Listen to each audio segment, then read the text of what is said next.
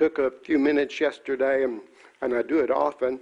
Thank you, Lord, for our life. Thank you. You know, I know that some people has less, some has more, but I'm grateful for what God has given us and what he has given you. Amen. Or what he's given you and what he's given us. Anyway, we want to welcome our um, internet audience right now and thank you for you that are joining us and you that will be joining us. I just believe that God has something good to say. God always has something good to say. You know, I've never heard God say anything bad. He always says something good. God is a good God. Thank you. Thank you. God is a good God. Amen. Well, it's certainly wonderful to be able to wake up in the morning and when you wake up in the morning you know you can see and put your feet on the floor and you can walk around.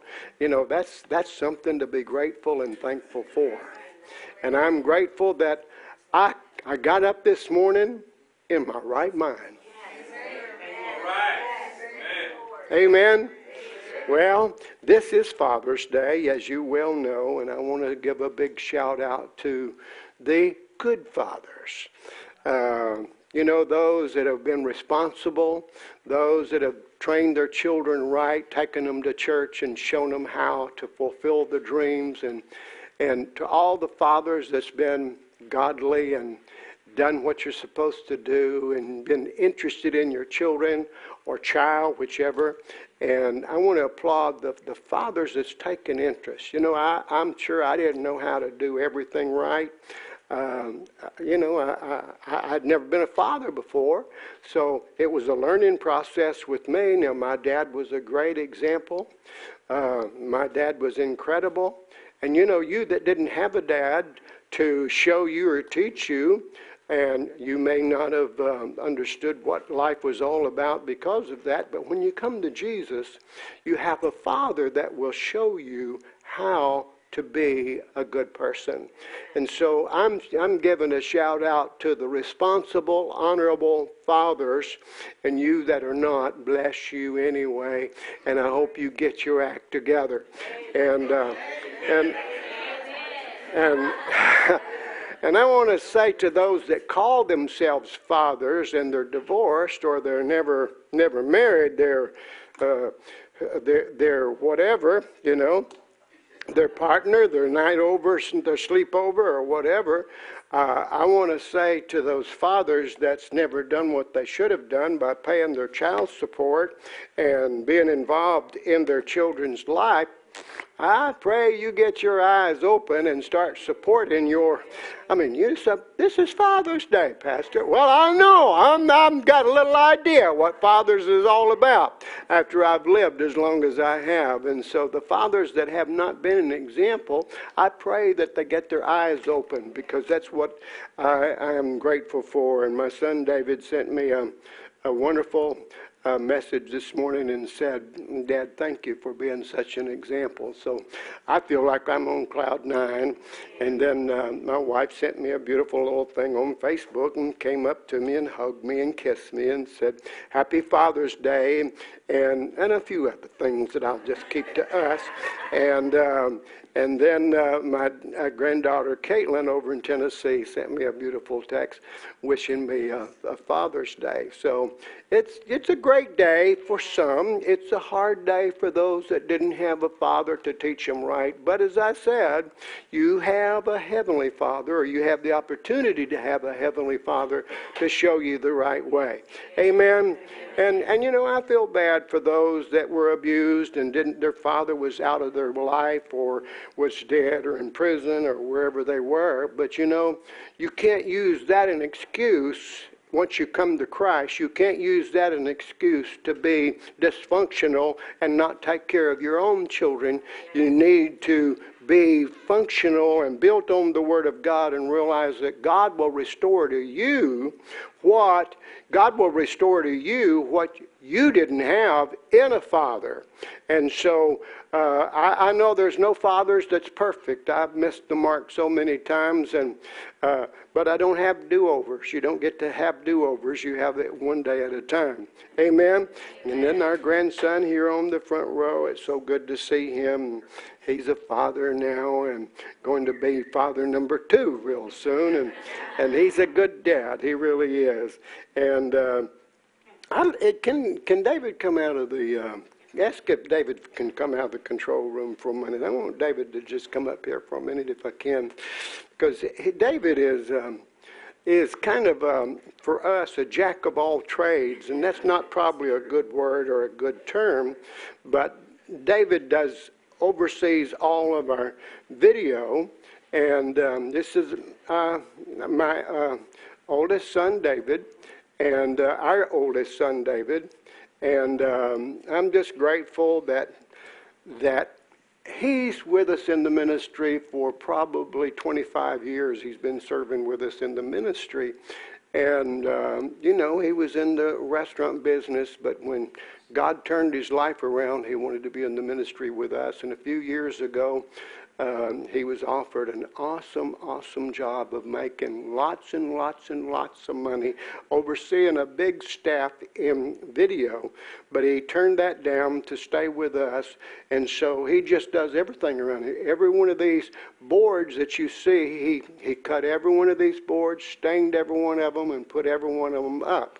And there's many things that he does on our computers, uh, the video, uh, it just goes on and on. He's been a single dad for 16 years. Uh, ladies, he's single. um, um, I want to say it again. Ladies, he's single. And. Um, uh, you know what it's like, don't you? ladies, he's single. Uh, anyway, uh, he's been divorced for 16 years, but he's an awesome dad, and I wanted to recognize him this morning because uh, he's got an eight-year-old that he's almost eight. She'll be eight in August, and he's taking care of her, raising her, and actually adopted her, his granddaughter, and little Jordan. And so I just want to applaud you here. Well, thank you. You're, you're, you're. I get. I've learned everything from you, and so you're awesome. And Happy Father's Day. I couldn't ask for a better father uh-huh. to raise me. Don't make me cry. Just um, Happy Father's Day. You were awesome to us. You looked after your family and made sure we had everything that we ever, uh, most of the time wanted, but we, we, but everything that we did need. And thank you so much for the training that you gave me. But now I can install, instill it into mine and even into the younger one. So, Amen. But thank you so much. Amen. Well, I just wanted to recognize you and let you know, you know, because he's always in the control room and uh, on Sundays and, of course, on the Tuesday and, and never gets to be here. He's watching everything, but sometimes it all doesn't sink in because he's got all the things to do. And, of course, uh, Danielle and then Cheryl is also in there with him. But there's just so much to do when you do a live broadcast, and he oversees all of this on our computers and sometimes has to come to my house and take care of my stuff. And I know that's not his most exciting thing to do, but he never complains. He comes and helps me. So thank you, David. Thank you. Just wanted to recognize you. you. And uh, did you get a picture of this?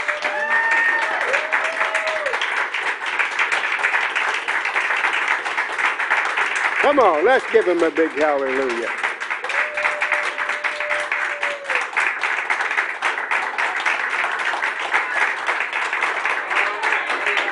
And I do have um, one other thing to say is my son. He is an awesome father to his daughter, and getting ready to be uh, dad number two, and so uh, he is very, very awesome.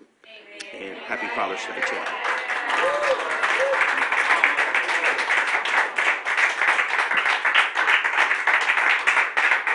He had a little bump in the road, I, I, probably more than a bump in the road with his health the other night, and he had us all texting one another. I mean, those texts was just flying around because we wanted to know that you're all right. Uh, because we all are close and love each other and, and want to make sure that we're looking after each other, and that's what we need to do. Can you say amen? amen. Well, are you blessed today? I know I've taken 10 minutes already on fathers, but uh, it's worth it. And, and you that hadn't quite lived up to your responsibility of being the man of the house and, and showing your wife what a, a, a person you are and, and, and your children, take that time to, to rise up and realize you can make the rest of your life the best of your life and that you can be an example in your worth ethics, in your dreams and showing them how good life can be if you work hard at it and serve the Lord with all of your heart. Amen. Well, let's just go to prayer and ask God's blessings on the message today. Father, I want to thank you for your goodness, for your love, and for your mercy. And I pray, Lord, that you will speak to hearts and lives to people throughout the, the nation, the world, wherever they're watching us from, and especially to those that are here in the chapel with us, that you will be a blessing to them and an encouragement to them, and that you will meet their needs.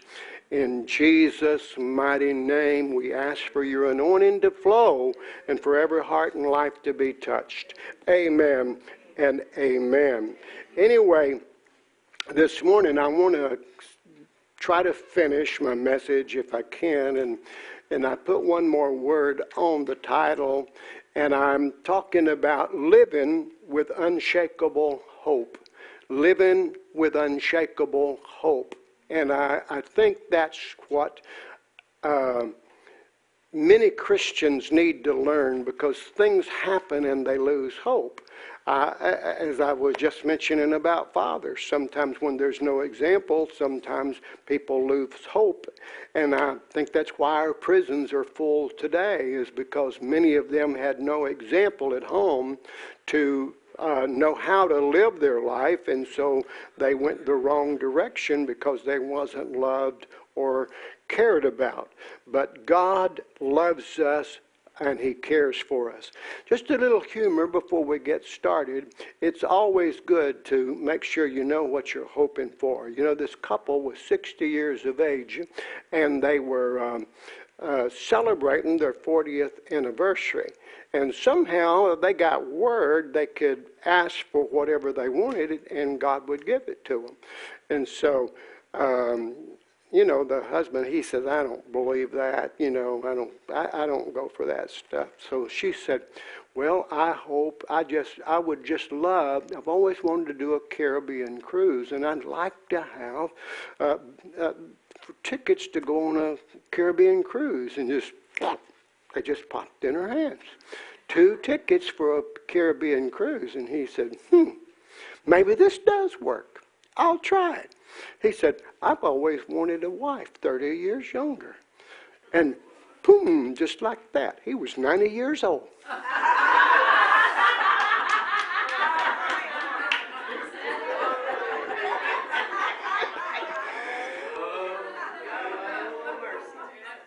So every now and then, you know, uh, you need to know that you're hoping for the right thing. Because if you're hoping for the right thing, that keeps you in the right direction. Well, you know, learning to live with unshakable hope in God is a choice that you make. It just doesn't happen. You have to, you have to make a choice every day to keep hope in your vision, in your image. Hope, as I said last week, is a favorable and confident expectation. So, if you're going to be successful in life, you're the one that's going to have to make that choice. You know, as I've said, sometimes people have been told they were nobody, they were told they were stupid, they were told you'll never amount to anything, but they chose to believe the Word of God rather than to believe the words that was spoken to them. And they had a dream, they had hope in God, and when they did, their life began to take a change, and they became not successful just financially, but they become successful in serving God and being a good example and living a godly life, and also having financial success. Now, you know as well as I do, there's many things that can go wrong, even though you're Christians. And God never gave us a promise that uh, we would not have problems. Um, he, he didn't say that uh, things wouldn't go wrong from time to time, but he did promise us that he'd never leave us nor forsake us, but he would go with us uh, and be with us with everything that we face. And you know, I was thinking this morning, um, uh, I was thinking this morning about the coming of the Lord. And, and you know, I don't know when the coming of the Lord is. Um, it may be before the service is over. I hardly think so, but it could be before the service is over. And some people never really spend much time about thinking about the coming of the Lord. But you know what? I want to be ready whenever it is.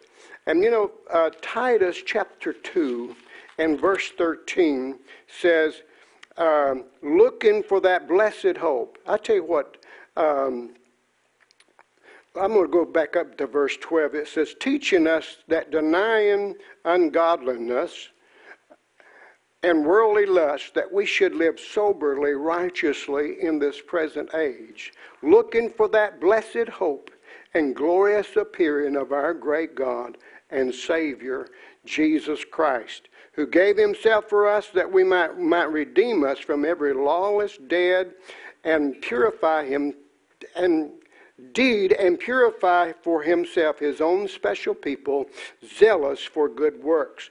And so, one of the days, things that I do constantly is I'm looking forward to that day with great hope that one day, if, if, if I don't go to heaven before, that when Jesus comes, I've got a hope that I'm going to be caught up in the air to meet my blessed Lord. So don't ever lose that hope of saying, well, I've heard it all my life and preachers preached it before I was born and, and my this and that and the Paul preached it. But you know what? It's the Word of God and it does not change and it could happen at any time. So I, I'm looking for that blessed hope of one day we're all going to leave this earth and we don't have to live in sorrow, pain, and sickness and bad things happening, but we'll be with our Father and with Jesus Christ and the Holy Spirit the rest of eternity. And how long eternity is? It's, it's long, and then it's longer, and then it's longer and longer. There is no end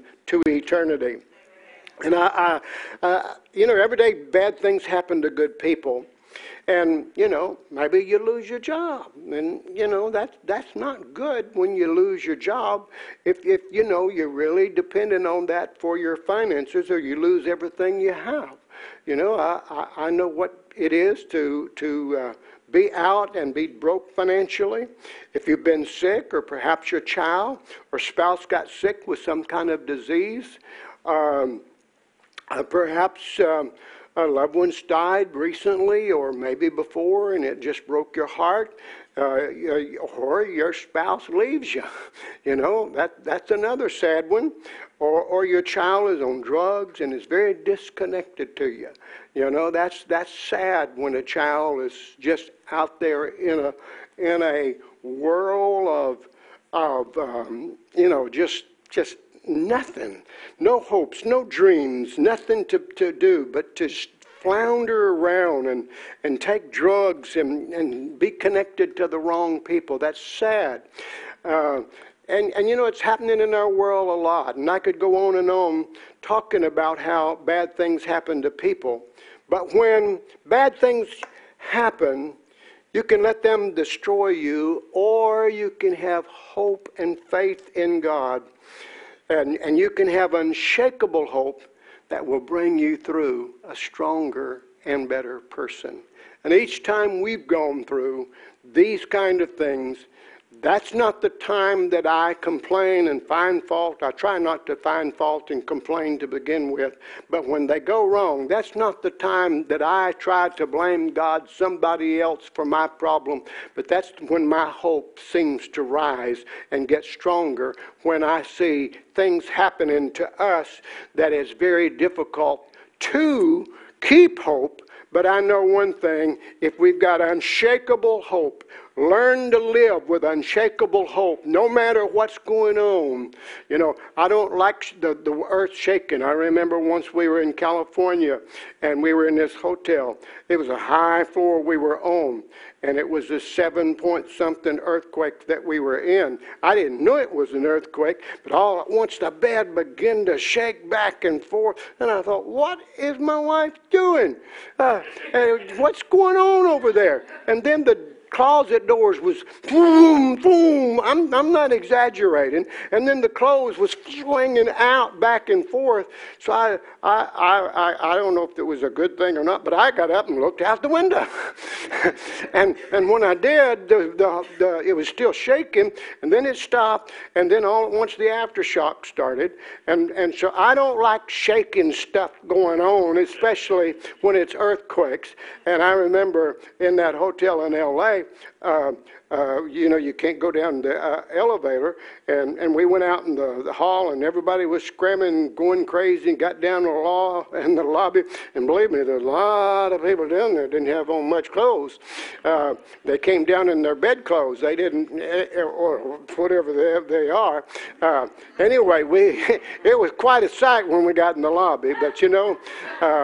It was, but it, it, broke a lot of freeways. It, it crushed a lot of buildings. And fortunately, this particular building that we were in, it was built on rollers, and so the shaking was because it didn't fall apart. And we were grateful that we were protected. So I don't like shaking, you know, that kind of shaking. So I, that's why I'm saying let's have unshakable faith.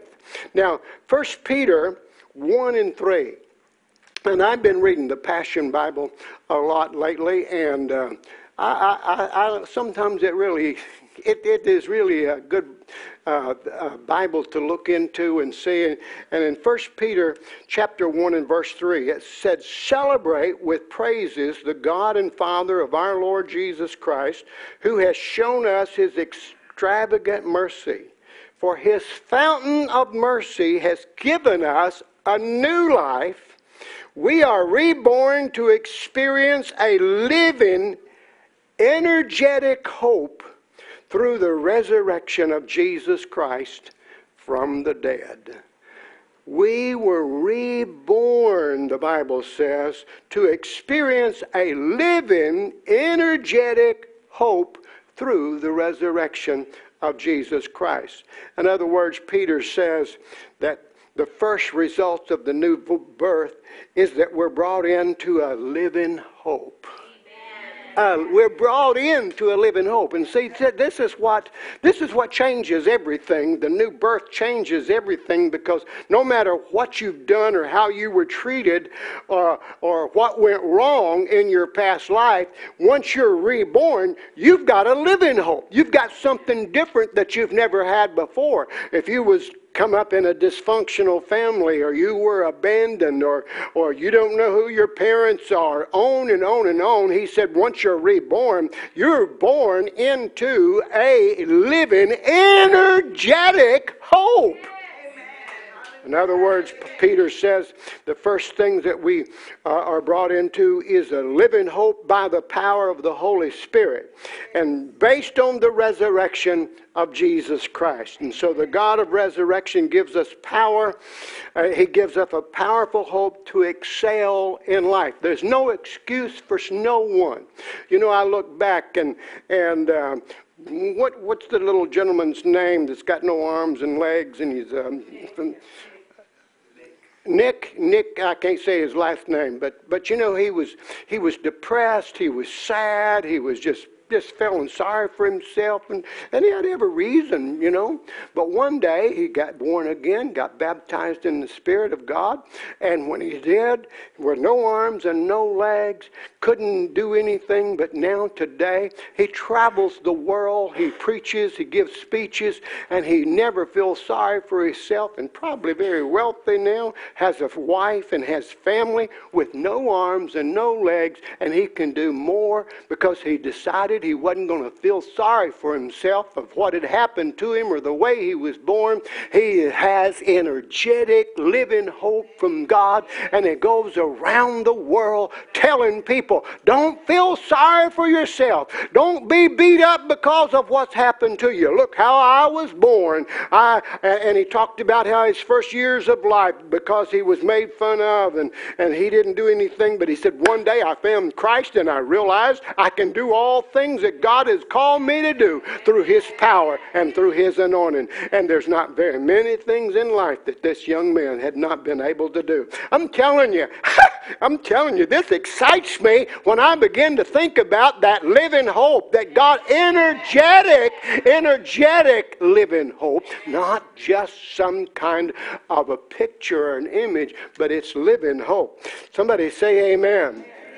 See, the God of resurrection gives us a powerful hope to excel in life. See, God wants you to excel. He doesn't want you just sitting around hoping that something good's going to happen to you. You have to pay, take you have to take some steps. You have to do something. And when we set back, when we have a setback, don't lose hope. How many times when people, you know, you know, I know the Wilsons had just just just had a big setback, and and I, I, I feel bad that they've had this setback, but we're going to believe this setback is not going to cause them to lose hope, but we believe it's going to be their comeback. Yeah. Amen.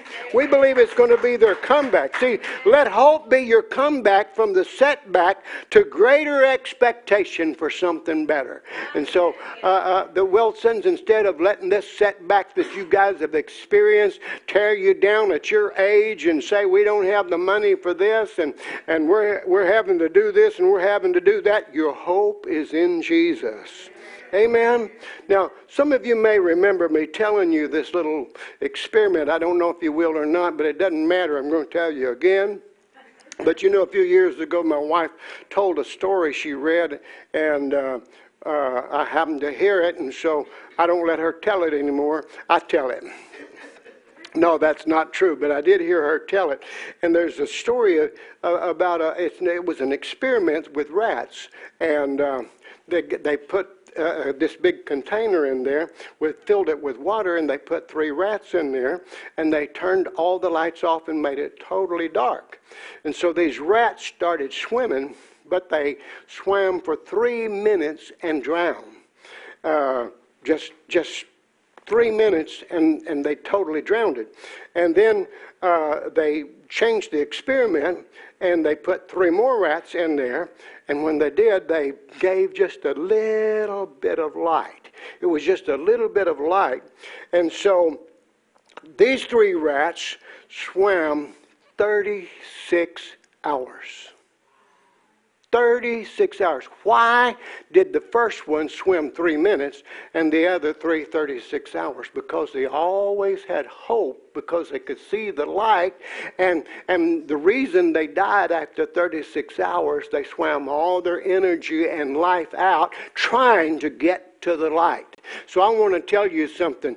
Uh, they lived 720 hours longer because of the light that they saw continually gave them hope. So it's important that we know God is a God of hope. Proverbs 13 and 12 says in the message translation, unrelenting disappointment leaves you heartsick, but a sudden good break can turn your life around. See, disappointments does give us a sick heart sometimes. And when we get a sick heart, you know, you can stay there and, and talk about your sick heart, or you can talk about the God of hope, the God that will um, uh, uh, unrelenting disappointments leaves your heart sick, but a sudden good break can turn your life around. You say, well, what? How do I get a good break? Keeping hope alive right in the middle of the time that you got a sick heart. And the Don Clowers version says it this way: When unscheduled events leaves you with a sick heart, the unshakable living hope in God will heal your sick heart to have hope again. Amen. Amen. Now, did you know that Jesus had, I mean, that hope has a name? Did you know that hope has a name? Somebody said, No, I didn't know that. Well, Jesus is his name. Jesus is the name of hope. What are you talking about, Pastor Don? Jesus is the name of hope. See, when Jesus gave up his life, he traded his worst day in he traded the worst day in human history to give us the living hope that we have today. So Jesus went through what he went through uh, for you and me. So he went through what he did to give us hope. And then, uh, even though the earth turned dark and so many wept and didn't understand, God knew that the resurrection was on the way to give you and me a unshakable hope in the Word of God. See, Jesus went through it for you. So uh, Jesus, in the Bible said, endured the cross, looking forward to the good things or looking forward to the resurrection. So when I think about hope, I think about Jesus. Every time I think about hope, I think about Jesus because Jesus always looked to his Father no matter what was going on. So when things go wrong, you don't go looking to all of somebody else. I mean, you have to, sometimes you need to go to agencies or place, or you need to seek a job, or you need to do something. I'm not saying that. I, I really believe that. But our hope, our hope in a job, our hope in something happening, it all comes from God. And so when we've got hope in God, when we get a no, that's not necessarily the end. That's just what somebody said. I want to say that again. When we get a no, that doesn't mean it's the end. That's what somebody said. I've had no's many times, and, and I didn't pay any attention to the no's. I just said that's just what somebody said. But God has not said no. He said yes, yes, yes. We were singing about it this morning. Yes, Lord. Yes, Lord. Yes, Lord. Yes, Lord. Yes, Lord. God is a God of yes. He's not a God of no. The only time He's a God of no is when you're trying to ask Him for something that's not His will. Well, somebody say, Thank you, Jesus. See, throughout any season in your life in which you're being stretched and tested, it may seem that the storms are relent- relentless. We've all been there. But always remember Jesus' words as he surrendered to the Father's will, not his will. So when it's not going right for you, are you surrendering to the Father's will? See, when it's not going right for you, I don't understand where God is. Why did God allow this to happen to me? I don't understand. Well, instead of getting into that, you're going to lose hope. But the unshakable hope would say, sure, we're going through these tough times. Sure, difficult things are happening to us, but greater is He that's within me than He that's within the world. And God's got a path for me to walk in. I'm going to keep hope till He gets me on that path. And what's going on could be the thing just to put me on that particular road. So many times things happen to get us to put our hope in God. Is anybody here with me? Amen. Is anybody here with me? Amen. Somebody say, Thank you, Jesus. Uh, Wilson, could a couple of you guys uh, maybe go get me a stool? I want to do something just a little bit different. Go get me a stool. I want to sit on the stool a little while this morning. I just want to show you I can sit down. And then I can get up. See, some people sit down and they don't get up they lose hope.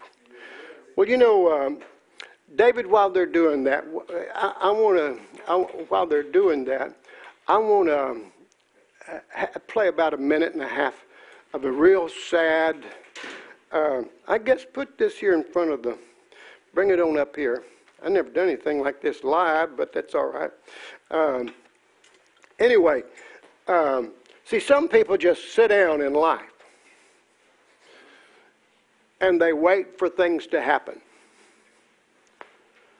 But you know what? A real believer doesn't sit down in life, and wait for things to happen.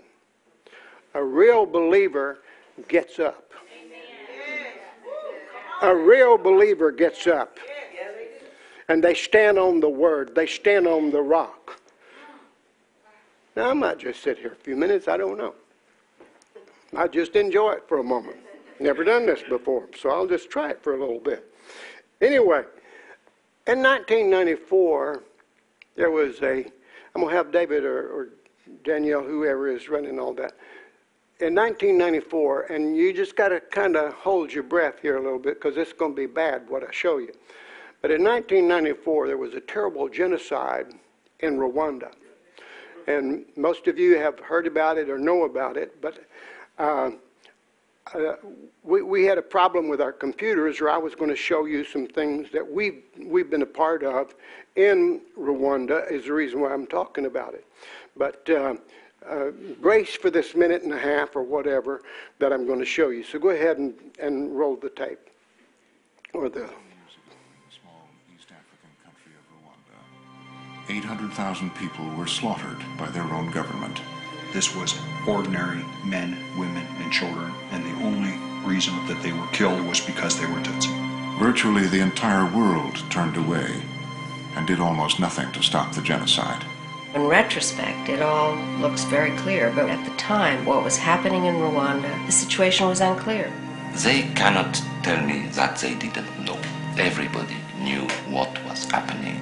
Tonight on Frontline, the full story of perhaps the darkest and most brutal tragedy of our time. By the time the genocide was over, I was so angry at America. America the beautiful, America the brave. They are all still haunted by what happened. I was the commander, and hundreds of thousands of people died. I can't find any solace in statements like I did my best. Now, this was a horrible, horrible thing that happened in Rwanda in 1994. Almost a million people were slaughtered, murdered, mercilessly, with no mercy, in a hundred days. Our government, or no government, would do anything to stop the genocide and it was between the Hutus and the Tutsis. The Hutus felt like they were better educated and better people than the Tutsis, and so they began to uh, kill and murder the Tutsis. And the stories that I know by having been in Rwanda and meeting people that were in the genocide, just like one woman that I, I know and um, she she she told me, you know, how she watched every member in her family, her dad and every member of her family, be slaughtered with a machete, and they put them all in this big big hole. And the ones that wasn't dead, they began to shoot them with a machine gun, and they all died. And she fell underneath the bodies uh, none of the bullets or the machetes didn't get her for some reason, and she was lying under all the bodies. And the blood was almost strangling her. And they came by later with spears to make sure that they were all dead. She said, but somehow the spear would always miss me. And so several hours passed and she was gurgling in all the blood. But she said, finally, I found a way to, to get some air and some make a noise and someone heard me, heard me and came and got me out. And, and I said, well, that, that's a miracle. When she was telling me the story, she said, no, it's not a miracle I lived. It's a miracle that I've been able to forgive the people that did this to me. Wow. So I want to tell you, she had unshakable hope. And on and on people that survived the genocide. I've been there and I've heard stories, but um, I, am sure some of you, if you don't know them, you know you might know who they are. But Marlene and Darlene Zschech uh, went to Rwanda after the genocide, and uh, when they did, they saw the the the country in rambles and all of this after the genocide. It had never totally been put back together And so Darlene and Mark decided they wanted to go and spend um, a hundred days of bringing hope to Rwanda, and they knew they couldn't restore what had been lost, but they could bring hope. You know what? That's that's awesome to, for somebody to want to bring hope, and that's what we should have. Is we should want to bring hope every day of our life to someone else as well as to ourselves. And so. Uh, they said we're going to have in 100 days we're going to have different people coming from different parts of the world to do meetings some to be doctors some to be uh, just doing all kinds of things dentists and, and just helping people and showing them the goodness of god. And so uh, she asked Joyce to go. Joyce Meyer went, and she spent three days of those hundred doing a, a conference there, and thousands of people received healing in her conference. And so Darlene asked me, she said, uh, I know that God has given you an anointing to do uh, pastors' conferences around the world. And she said, I think what we need is in in uh, the Rwanda is a pastors' conference. Would you go and, and, and do this? So I sent Tim and David to Rwanda, and they looked the situation over, and, and they came back and said, Dad, this is something you should do. So we took our team, and Darlene said, If you'll come and then you'll do it, I'll lead the worship for you. So Darlene put this together, and of course, my team, we brought my team, and we are the ones, Tim and, and David, did all the, the groundwork. And we, uh, the day we opened, we had 3,000 pastors. And Brian Houston was one of the speakers, and Pastor Ed King. But we had a, a whole, and as I said, we got some of our footage. David's got it in a hard drive, but he tried to pull up something yesterday or day before uh, so I could show you our conference there. It was absolutely one of our best conferences we have ever had anywhere in the world in Rwanda. But anyway, uh, they they did this, and so we opened up the conference, and it was absolutely powerful. I mean, there was a healing. Um, I, I mean, there was a healing among the the people there because there was a sadness, a mistrust, uh, uh, pain, and hurt. But on the third day, uh, we had a special meeting between certain leaders, between the Hutus and the Tutsi pastors, and there was a great healing and forgiveness among them, and it was just brought a lot of hope. And then many pastors and ministers' uh, life was there, and, and actually I was in a hotel, and and I, am just going to kind of throw this one in. Um, it doesn't mean anything. I'm just going to throw this one in. I was in a hotel, and Bill Clinton happened to walk in. And uh, I had a uh, 12 minute uh, conversation with Bill Clinton. And uh, he said, What are you doing here? And I said, Well, I'm here to bring hope to this country. He said, Well, that's a good thing, Don. That's a good thing to do. He said, It's a good thing you're here. There's nothing could be better than helping these preachers out. Well, I mean, that's just telling you that. I don't know that it means anything or it does mean anything. I'm just telling you. It just so happened that uh, I got to when he walked through the door, I was standing there, and and he couldn't ignore me. Uh, uh, I stuck my hand out and, and shake, shaking hands with him anyway. And that was in Kigali. And God helped us bring hope to people, and that's what it's all about. Can you say amen? amen. And right in Kigali, right in Kigali. We went other places and saw graves and stuff, and and uh, and I did talk to Bill Clinton there, Mr. President Clinton, uh, uh, about that, and he asked me. He said, "Have you gone to other places and seen the devastation of the bodies and things?" And I said, "Well, I went to the one here in Kigali, and there is." Um, uh, uh, you, you, know, you open up a thing and there's 250,000 bodies in one grave.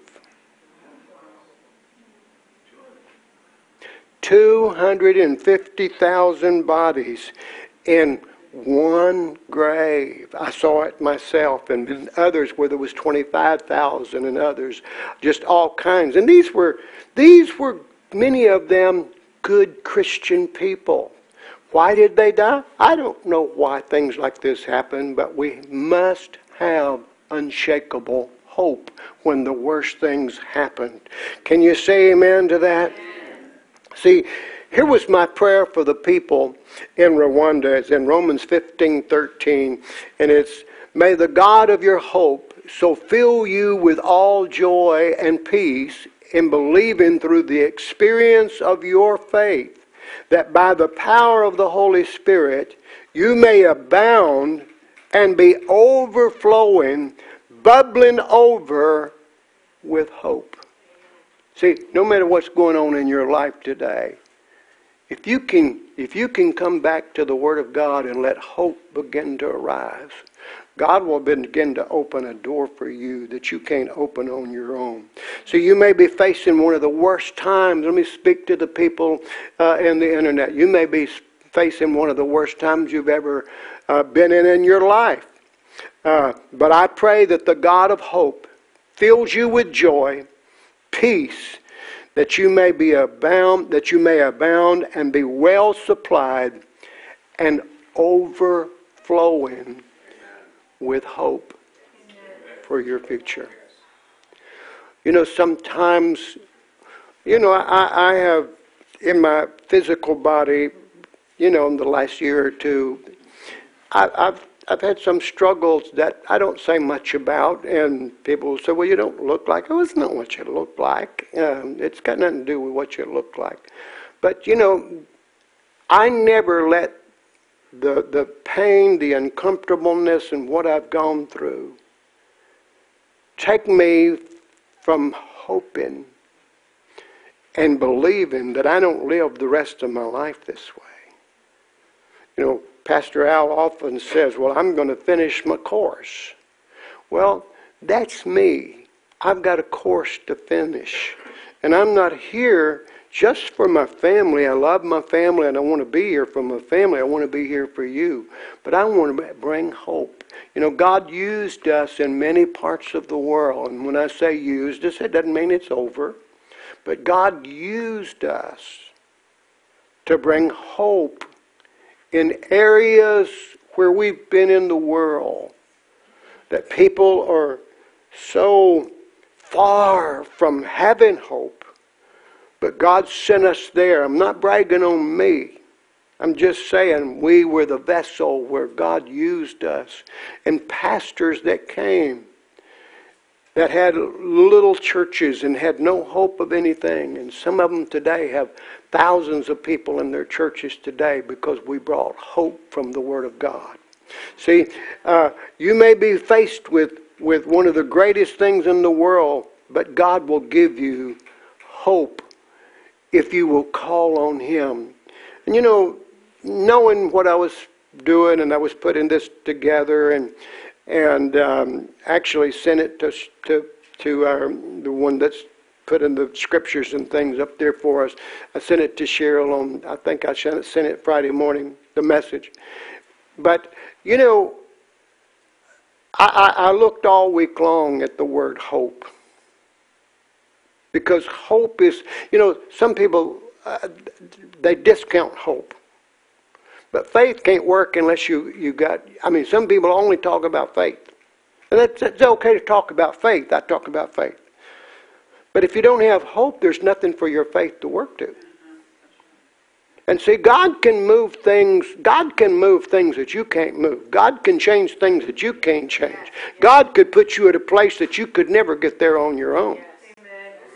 Amen? Amen?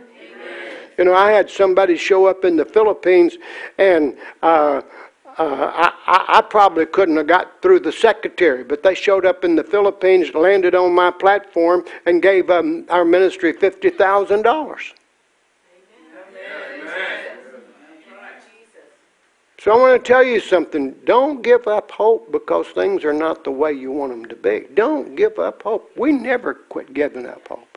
You know, as I said last week when our son was killed, we, we knew we wouldn't see him here on this earth, but we have a hope that we're going to be with him again. See, when the loved one goes and you can't bring them back, which we don't, we can't bring our loved ones back, but don't give up hope of being with them again. Somebody said, well, that doesn't fill the void. I didn't say that it filled the void, but you can keep hope that this is just temporarily that we have to do without them because soon we'll all be with them. And as I was looking at the word hope, I, I just did a few acrostics, and one of them was have only positive expectations. Have only positive expectations. See it there on the screen? Have only positive expectations. That's what hope is. You say, well, Pastor, you, you don't understand. I just got through telling you. I may not understand your situation, but I understand when we've had things. And then I, I, I, I, I thought about this one. I mean, I thought about many, but these are the ones I'm going to share. And, and, and hope could mean helping other people every day. Helping other people every day. How many people, how many people have you helped this week? How many people have, how many people have you uh, reached out to and tried to encourage? Who have you tried to reach out and encourage? And so that's what hope is. Hope is helping other people every day. And then one more I'll, I'll, I'll give you, and then I'll move on because the time's running out here. And this one I like as well as the others. Hold on to the promises. Hold on to the promises. Now, here's the big one overcome adversity. Overcome adversity. And here we go. Pursue truth and believe. And then the last part of this endure trials patiently. So, see, when you start looking at the word hope and you start looking at those letters and what they could, you could do to build yourself a little repertoire to look at when hope is, is fading from you, when circumstances is causing bad things to happen, or bad things is happening which is causing bad circumstances, just do you some acrostics with the word hope. And when you do, and start thinking about what is what can it be? Well, uh, hold on to the promise. Overcome adversity, pursue truth and believe, endure trials patiently. Now, let me just take a couple of minutes or three here, and, and I, y'all can give me some music for this if you want to, because uh, th- this is not good of what's happening that I'm going to talk about. But there are many people in the United States, and around the world, of course, but many people in the United States that lose hope. And I think people are looking for fulfillment, people are looking for excitement. And so sometimes they turn to drugs and alcohol. And there's many people who lose hope and turn to drug and alcohol, alcohol. And I'm sad to say this, but there's many Christians that's in that same thing that lose hope and they turn to drugs and alcohol as well. Many Christians, you say, well, how can you be a Christian? Well, I'm just telling you I know of many that's addicted to drugs and alcohol. And God is not first place in their life, but they, they lost their hope, so therefore they let addiction come in, and so they give in to the addiction rather than hope.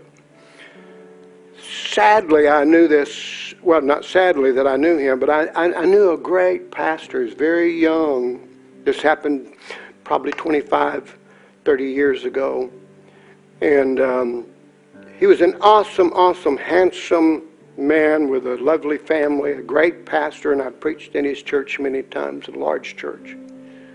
But he had had an accident and got back pain. Well, I don't know if you've ever heard of it or not. They, they don't sell it in the States, but in Canada it's called 222, a 222. And it's a very strong pain pill with codeine in it. And you, in many of the provinces now, because of people getting addicted to these pills, you can't buy it over the counter. But it was an over counter um, pain pill for on up until the last year or two. I mean, it just anybody could go and buy it, and uh, I don't know if you can still buy it. I know in some provinces they stopped the purchase of it without a doctor's approval, but this pastor started taking the 222s to kill his back pain. And so, you know, he just started taking more and more and more. And he was very young. And he got addicted, so he got in his car one day and he wasn't in control. Had an accident and was killed, and so he had to leave his wife and family. So addiction, addiction comes from losing hope. He got his hope in the pills rather than the God of healing. And according to the National Survey on Drug and Drug Use and Health, 19.7 million adults aged 12 and older battled a substance uh, use disorder in 2017. About 38% of adults in 2017 battled an illicit drug use disorder. Think about this one out of eight adults struggle with both alcohol and drug use disorders simultaneously. Wow. This is in America. Are you still here? In 2017, 8.5 million American adults suffered from both mental health disorder and substance use disorder or co-occurring disorders. Now, now listen to this, what I'm about to say. Just, just listen to this. Drug abuse and addiction cost American society more than 740 billion annually in lost workplace productivity, health care and expenses, and crime related costs. 740 billion because of people losing hope. Because people lose hope. Folks, don't let the devil get into your mind and your thoughts because you're going through something. More than 1 million adults, listen to this, age 65 and above, had a substance use disorder in 2017. About 978,000 of the people in the, this age group had an alcohol use disorder and 93,000 had an illicit drug use disorder. Do you believe we need hope? Do you believe we need hope in our nation, in our world? Well, see, as I said earlier, I didn't say it the same way, but environmental factors, environmental factors of how you're brought up or what you're around many times increases a person's risk of addiction and also can include chronic home environment and abuse because many people have faced abuse even in Christian homes. And so what does it do if their if their parents are claimed to be Christians and are abusing them, then they lose hope in God because they see how their parents are are doing this. Parents' drug use or an attitude towards drug, peer influences, community attitudes towards drugs, and associating, one of the big ones, associating with wrong influences. Who are you hanging around? Who is your best friends? Who do you get? Who who influences you the most? Who who influences you the most? You need to go home and think about it. who is influencing me the most. Who do I spend outside of my family? Who do I spend time with? And are they benefiting me? Are they are they causing me to rise, or am I causing them to rise, or are they dragging me down? See, 1 Corinthians 15:33 says, "Bad bad company corrupts good character." Now, I, I'm obviously not going to get finished because I'm going to have to bring this to a compla- uh, close right now. But make prayer and quiet time with the Lord a priority every day. When has been the last time that you've made prayer a priority in your life? When is the last time you've made prayer a priority in your life? When have you set an unbreakable appointment with God for prayer? I don't do it just on Sundays before church. Every day, prayer is a part of my life. See, personal time with the Lord allows you to communicate and talk with God. And also, prayer is a time for you to hear directly from God or for Him to bring Scripture to your mind, to bring hope and encouragement to you. Surround yourself with people of hope. When you're standing in faith around people with hope for your healing, your finances, or increase, or other things, and you're confessing the Scriptures every day, people of hope will encourage you to keep standing strong until you see the end results or you see change come in your life. However, people who are highly developed in negativity and unbelief will be more likely to encourage you to give up. See, some people are negative about everything. Well, I'm going to do this. I'm going. Well, you come out. You know, I, I I like to be around people that when I say that I'm going to step out and do something, that they don't start finding a reason of why I can't, but they find a reason to encourage me to follow God and do what God wants me to do. See, keep the word of God before your eyes and ears. Listen, I don't say this just to have words to say in my message. I'm, I'm appealing to you with all of my heart. I'm appealing to you with all of my heart today. Everything I know to do.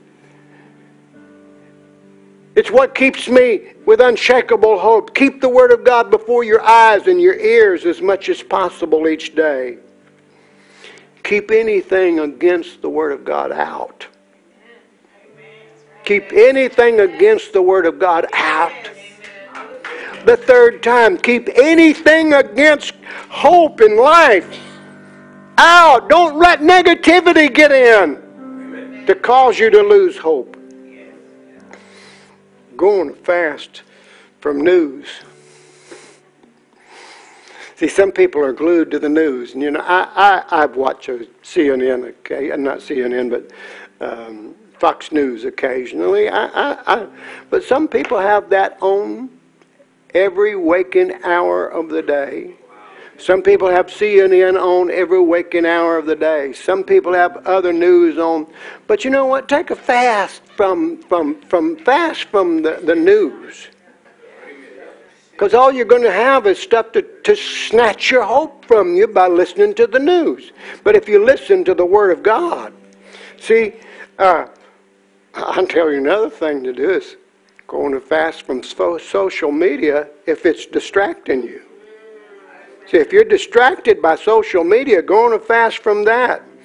Totally immerse yourself in God's Word because Satan is paddling disobedience and doubt and unbelief every day. He's out there peddling it one way or the other, whether it's on social media, your friends, or somebody you may know. So why give in to the doubt and the unbelief? If you keep your attention on God's Word, you won't let it get in you. Let me turn over here real quickly and read you a verse of Scripture that I love. I love all the Scriptures. And so, you know, I, I say all the time, that's my favorite scripture. Somebody said, well, what is your, really your favorite scripture? The one I call the favorite at the moment. I don't know this is my favorite, but it's one that I look at. And it's in Proverbs 4, verse 20. My son or my daughter, give attention to my words. Incline your ear to my sayings. Do not let them depart from your eyes. You say, "Well, I can't read the Bible all the time." Well, nobody. That's not what he's saying. Don't don't let the words depart from your eyes through the day. Remember, keep them in the midst of your heart, for they are life to those who find them, and healing to their flesh. Keep your heart with all diligence, for out of it spring the issues of life. So, what's in your heart? What's in your heart? Is slothfulness in your heart? Is lack in your heart? Is, is no ambition in your heart? Not being around Christians in your heart? Staying with people that's of the wrong crowd? What's in your heart?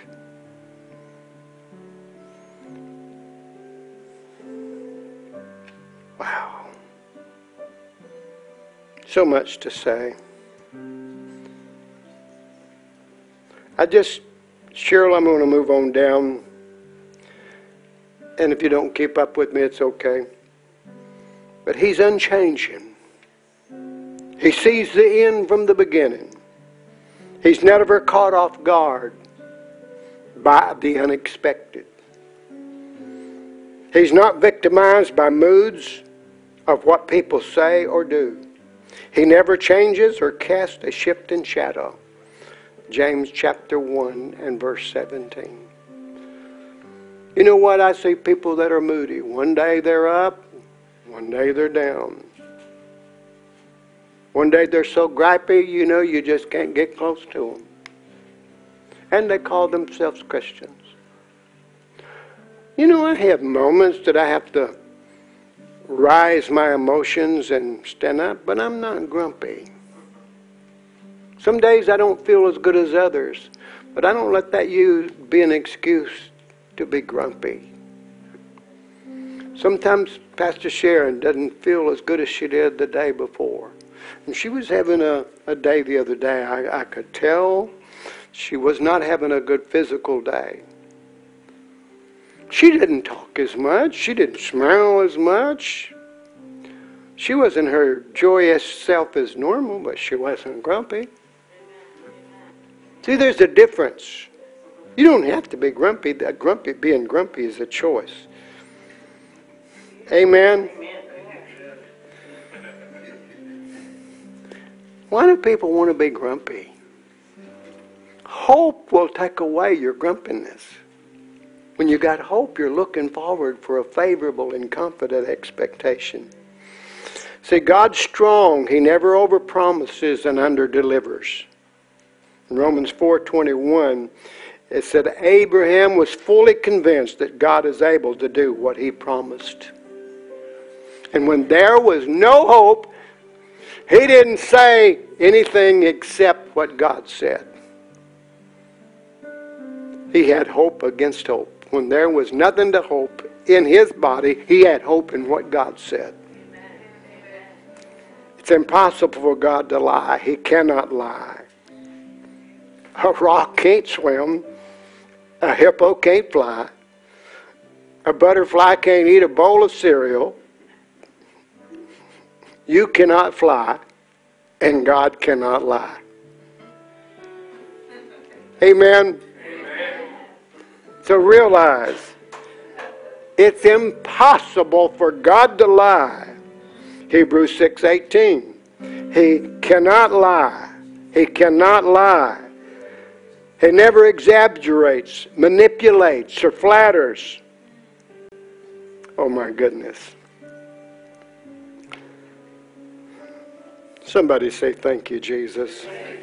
As I finish, this is the finish, the last scripture.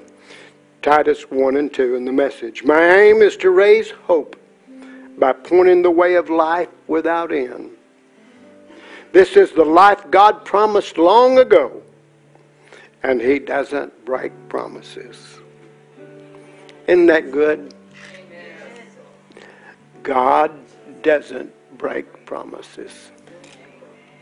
Everybody say, God doesn't break promises. God doesn't break promises. Say it out one more time. God doesn't break promises. Father, I'm so grateful today for your love, for your mercy, for your goodness. And I ask today, as we're in this chapel and the people that are viewing with us, that your hearts and lives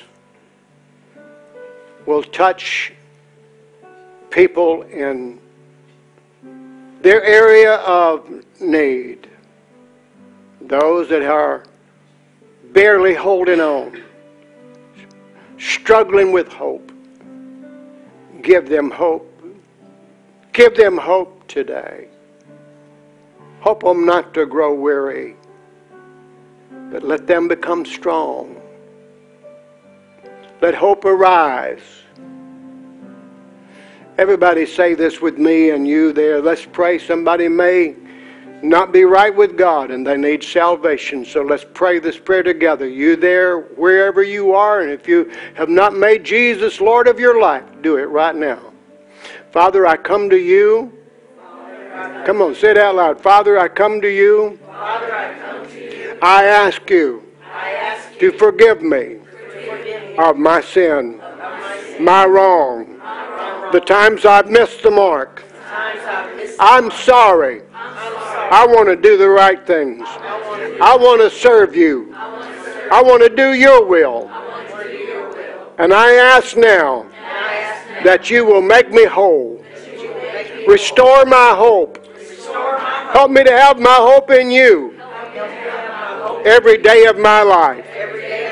Jesus, I make you Lord I make you Lord of my life now. of my life now. And Father, as we have prayed this prayer together, I just believe, Lord, that somehow there's divine connections, there's divine appointments for people to find that way, to have that breakout that they need in their life, whatever it may be. In Jesus' name I pray. Amen and amen. Did you get blessed today? I'll tell you, this is burning so much inside of me. For America, I hear people on her talk shows. I don't listen to them very often, but sometimes I'm flipping through and I and I hear that the talk shows denigrate and say so much awful things.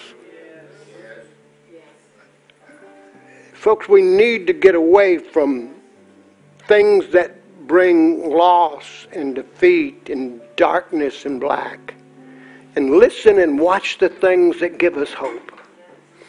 You know, YouTube's got so many preaching on it. If you, if you, if you, if you, if you all you got to do is go to YouTube and you can find so much good preaching.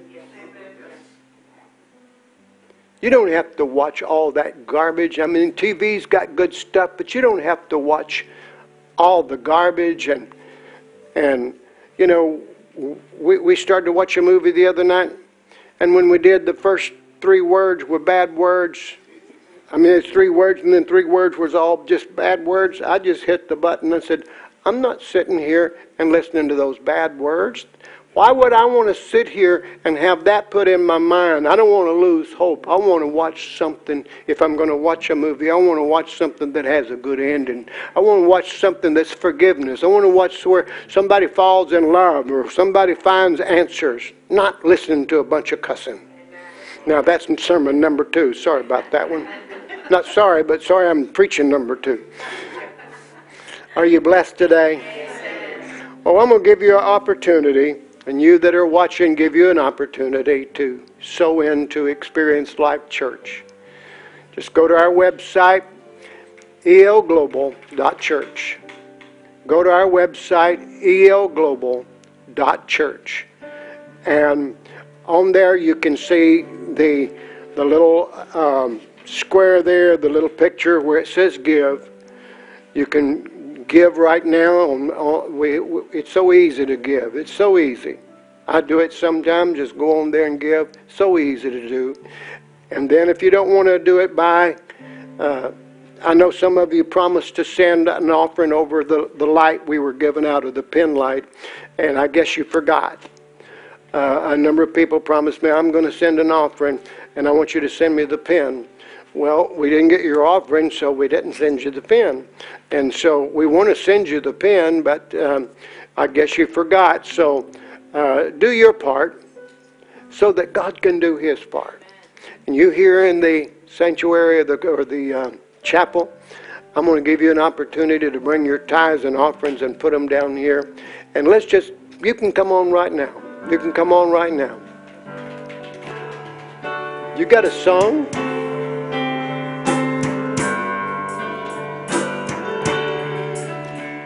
I'd rather have Jesus than silver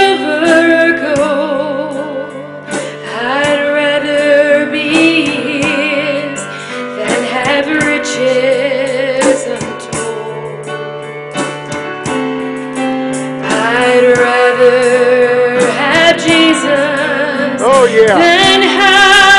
I love it. I love it.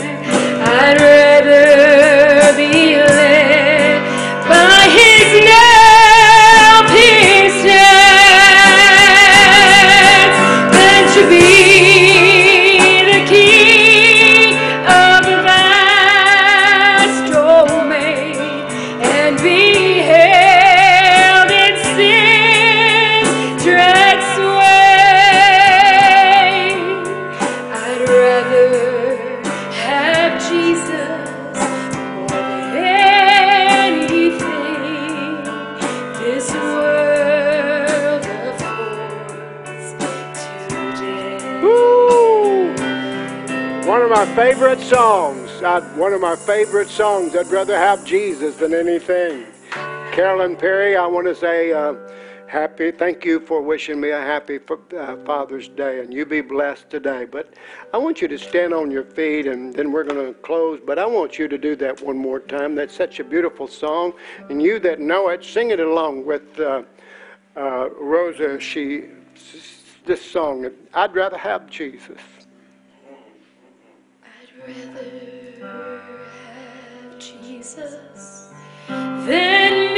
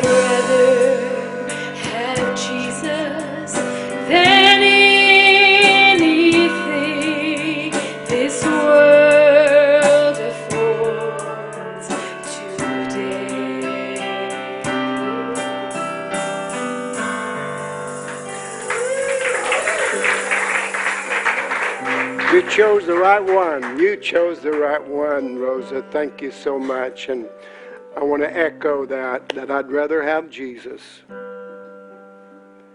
than houses or land, silver or gold or fame. Because when I got Jesus, He can give you all of those things. But if you're seeking those things instead of Jesus, and as I said, hope has got a name, and that hope is Jesus. So I hope I've inspired someone today um, that no matter what's going on in your life, that you'll spend some time in prayer, as I've said. Fast from negativity. Fast from negativity. Get away from it. And spend time where hope can be restored and hope can be renewed. Amen. I want you to pray with us, and if anybody wants to come Tuesday night, now I'm going to have one of my very dear friends with me. He's going to be by Skype. He pastors a large church in Midland, Michigan. I've been there to preach before. We- We've never had him here. He preaches for Kenneth Copeland a lot in the ministers' meeting. He travels probably four nights a week